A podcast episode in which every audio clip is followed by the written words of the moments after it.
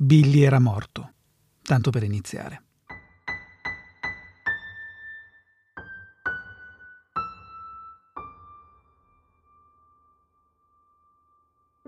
Il registro mortuario portava le firme del prete, del chierico, dell'appaltatore delle pompe funebri e delle persone che avevano organizzato il funerale.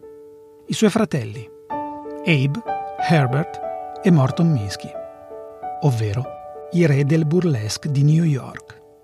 Questa storia inizia subito dopo le esequie, il 13 giugno 1932. E nonostante parta a ridosso dell'estate, questo è un racconto di Natale magari non magico come quello di Dickens, ma vero, quasi tutto. Quindi mettetevi comodi sulla vostra poltrona preferita a fianco del camino scoppiettante e scopriamo insieme la storia del galà burlesque di Natale dei fratelli Minsky. Io sono Attilio Reinhardt e vi do il benvenuto allo speciale natalizio di Burlesque Stories.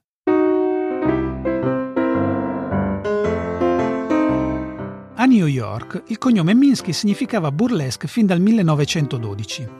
Quel tipo di burlesque, agli inizi, consisteva in spettacoli con umorismo e canzoni vagamente allusive, coreografie di gruppo e numeri delicatamente osè. Poi, con l'aumentare della concorrenza, i quattro fratelli scelsero di aumentare i riferimenti sessuali nelle battute, oltre che i centimetri di pelle in vista. Sebbene in città ci fossero molti produttori e molti teatri specializzati in questo genere, nessuno era più importante dei Minsky. Curiosamente, al loro successo contribuì anche il proibizionismo. I ricchi newyorkesi che cercavano liquori di contrabbando e divertimento sfrenato si spingevano fino al Lower East Side per soddisfare i propri desideri. Ogni sera, ad attenderli, c'erano gli spettacoli licenziosi del National Winter Garden, il primo teatro dei Minsky. All'abituale clientela, composta da immigrati della classe operaia, qualche ubriacone e parecchi perdigiorno, si aggiunsero professionisti, medici, giornalisti, intellettuali desiderosi di emozioni forti. I Minsky investirono i guadagni in altri teatri, differenziando anche l'offerta. Questo permise loro di restare in piedi anche durante la Grande Depressione, quando i nuovi disoccupati cercavano di tirarsi sul morale con spettacoli a basso costo, come quelli di burlesque. I quattro fratelli avevano avuto fiuto per gli affari, coraggio e una buona dose di fortuna. Poi qualcosa cambiò.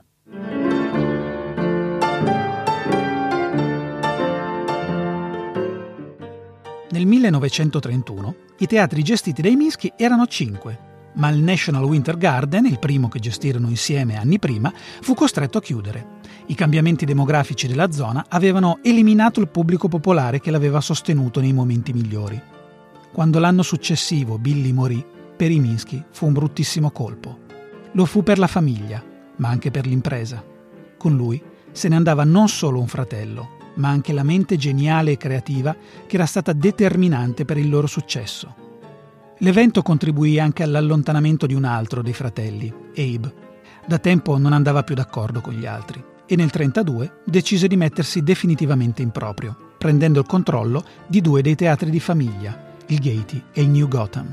Ad Herbert e Morton restarono gli ultimi due, il Little Apollo e il Republic, in precedenza gestiti personalmente da Billy con un finanziatore, Joseph Weinstock, che a loro non era mai andato a genio. Ma accadde qualcosa di inaspettato. In virtù di accordi presi tempo prima con il defunto, il finanziatore Weinstock risultò legalmente proprietario di entrambi i teatri. Herbert e Morton, increduli, restarono senza nulla e si resero conto con amarezza che con la famiglia si era sfaldata anche l'impresa.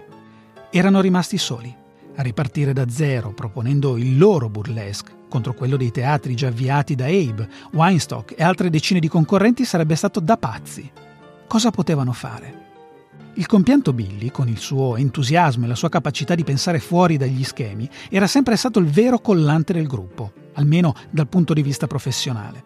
Fu grazie alla sua iniziativa che si misero tutti e quattro a lavorare in teatro. E fu grazie alla sua caparbietà che riuscirono ad arrivare a Broadway con il Republic Theatre sulla 42esima. Quel posto gli serviva per coronare il suo sogno, fare il salto di qualità, mettendo in scena uno spettacolo burlesque che non fosse solo tette e battute spinte, bensì qualcosa di più grande, ricco, elegante e sofisticato. Ma purtroppo non aveva fatto in tempo a realizzarlo. E ora, oltre a lui e alle sue idee, non c'era nemmeno più il teatro. Ora, ci piacerebbe molto raccontare che una notte il fantasma di Billy apparve a Herbert e Morton fornendo ottimi consigli e dando una svolta alla storia. Ma questo non è il canto di Natale. E ai due fratelli non bastò una notte. Dovettero riflettere per diverse settimane. Ma alla fine capirono cosa fare. Portare a compimento il desiderio di Billy sarebbero tornati in attività e avrebbero battuto la concorrenza con lo stile ricercato e scintillante che avrebbe voluto lui ovviamente in un nuovo teatro. Avevano verificato con il loro contabile, c'erano ancora fondi sufficienti per acquistare una struttura adeguata al progetto e nel maggio del 1936 individuarono il luogo giusto proprio sulla Broadway. Tempo prima era stato un cinema, poi chiuso. Andava risistemato, certo, ma i due fratelli avevano ben chiaro che l'unico modo per fare ciò che voleva Billy era creare l'ambiente perfetto per la clientela a cui avrebbe puntato, quella di Park Avenue, l'alta società newyorkese, abituata a vivere nel lusso. Quindi non serviva solo un grande palco ben attrezzato, ma anche un impianto audio degno di questo nome, ampie sale dove fare conversazione e brindare a champagne nell'intervallo, aria condizionata e, poco sopra la buca dell'orchestra, una sezione di poltrone particolarmente comode per il pubblico di riguardo. E magari anche una mostra di quadri ispirati al burlesque. Il tutto sarebbe stato caratterizzato da uno stile ispirato all'Oriente, sia negli arredi che nelle divise degli uscieri e del personale di sala, che, naturalmente, nel nome. Minsky's Oriental Theatre. Al contempo si erano messi a selezionare tutto lo staff, designer, coreografi, ballerine e burlescher di livello, comici e artisti di ogni genere. Avrebbero voluto nel cast anche la loro ex ballerina Gypsy Rose Lee, ormai una star acclamata a livello internazionale e considerata la regina del burlesque. Purtroppo lei era già sotto contratto con le Ziegfeld Follies, ma fece comunque i suoi in bocca al lupo ai due fratelli per la nuova avventura il debutto del nuovo show e l'inaugurazione del teatro sarebbero state unite in uno straordinario galà e così venne fissata la data per la grande apertura, la sera di Natale.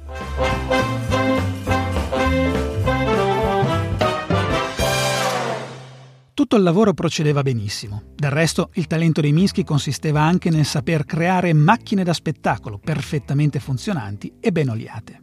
Ma quello che Morton ed Herbert non avevano tenuto in debita considerazione era il potere di un altro nemico, il politico riformista Fiorello La Guardia, che da un paio d'anni era diventato sindaco di New York.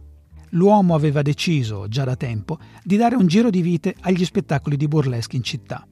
Inizialmente ogni teatro di questo tipo era oggetto di due, tre retate settimanali, poco più che formalità, fatte giusto per accontentare quella parte di cittadini costantemente scandalizzata da tutto. Ma le cose cominciarono a cambiare. Le retate diventarono più frequenti, le regole più restrittive, le multe più salate. I due Minsky non si preoccuparono più di tanto. Loro stavano creando un luogo diverso, con spettacoli di classe per un pubblico di ricchi e intellettuali. Ma la loro nuova impresa, seppur non ancora aperta, stava già dando fastidio a molti concorrenti. E probabilmente qualcuno di loro arrivò anche a fare pressioni perché la legge gli mettesse i bastoni in mezzo alle ruote. A novembre Morton ed Herbert avevano deciso il nome dello spettacolo, Red, Hot and Nude, parodia del titolo di Red, Hot and Blue, uno show di Vinton Friedley. Ma decisero di non comunicarlo in via ufficiale perché avrebbe potuto distrarre dal soggetto principale, l'inaugurazione del nuovo teatro. La stampa selezionata e gli ospiti di riguardo ricevettero via posta un elegantissimo invito. Herbert e Morton Minsky hanno il piacere di invitarvi al gran galà di inaugurazione del loro nuovo Oriental Theatre, all'angolo tra Broadway e la 52esima, venerdì 25 dicembre alle 20.45. È gradito l'abito da sera. Nonostante non ci fossero accenni al titolo dello spettacolo, questo traperò ugualmente e arrivò alle orecchie di Vinton Friedley. Il produttore si infuriò e ottenne un'ingiunzione per negare ai due Minsky l'uso di un nome che prendeva in giro una sua creazione, associata a qualcosa di volgare. I fratelli si adeguarono senza problemi, ma il sindaco La Guardia non aspettava altro.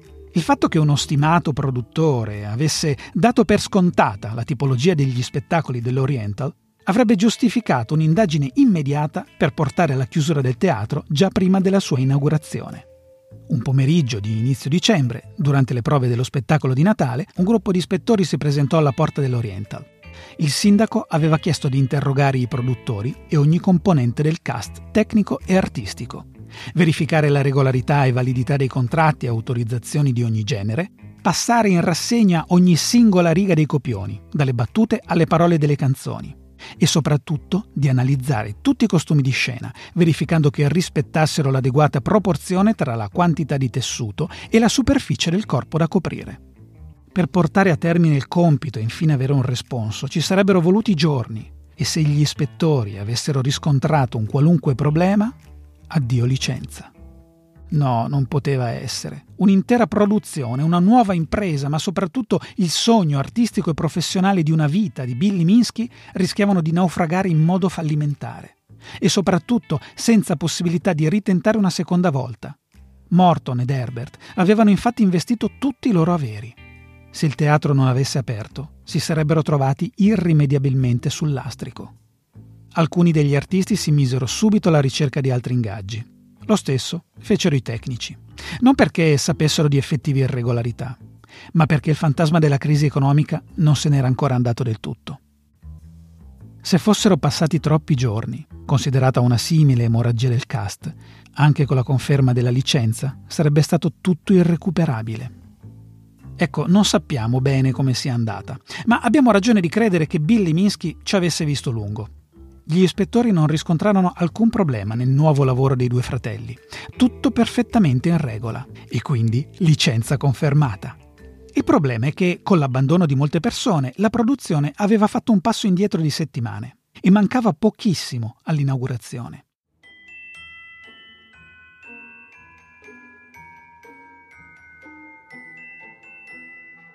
Gypsy Rose Lee ebbe notizia della disavventura dei suoi ex impresari Anni prima avevano affrontato di tutto insieme e lei provava ancora un forte legame con loro e sentiva di essere ancora debitrice del compianto Billy, che nel 1931 la mise in cartellone come una star e la trattò sempre con affetto. Cosa poteva fare per dare una mano ai Minsky? Dopo qualche riflessione verificò le clausole del contratto che la legava alle Ziegfeld Follies è vero che non avrebbe potuto partecipare a nessun altro spettacolo in veste d'artista, ma forse poteva fare ugualmente qualcosa. Sentì Morton ed Herbert e si propose come madrina dell'Oriental Theatre.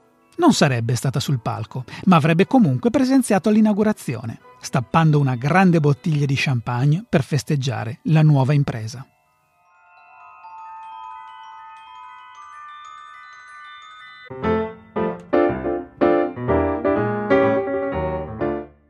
I Minsky erano entusiasti, anche perché, quando trapelò la notizia dell'illustre presenza di Gypsy, molti artisti fecero marcia indietro e tornarono tra le file dello spettacolo. Ci volle un impegno enorme, parecchie notti insonni, ma l'impresa era fatta.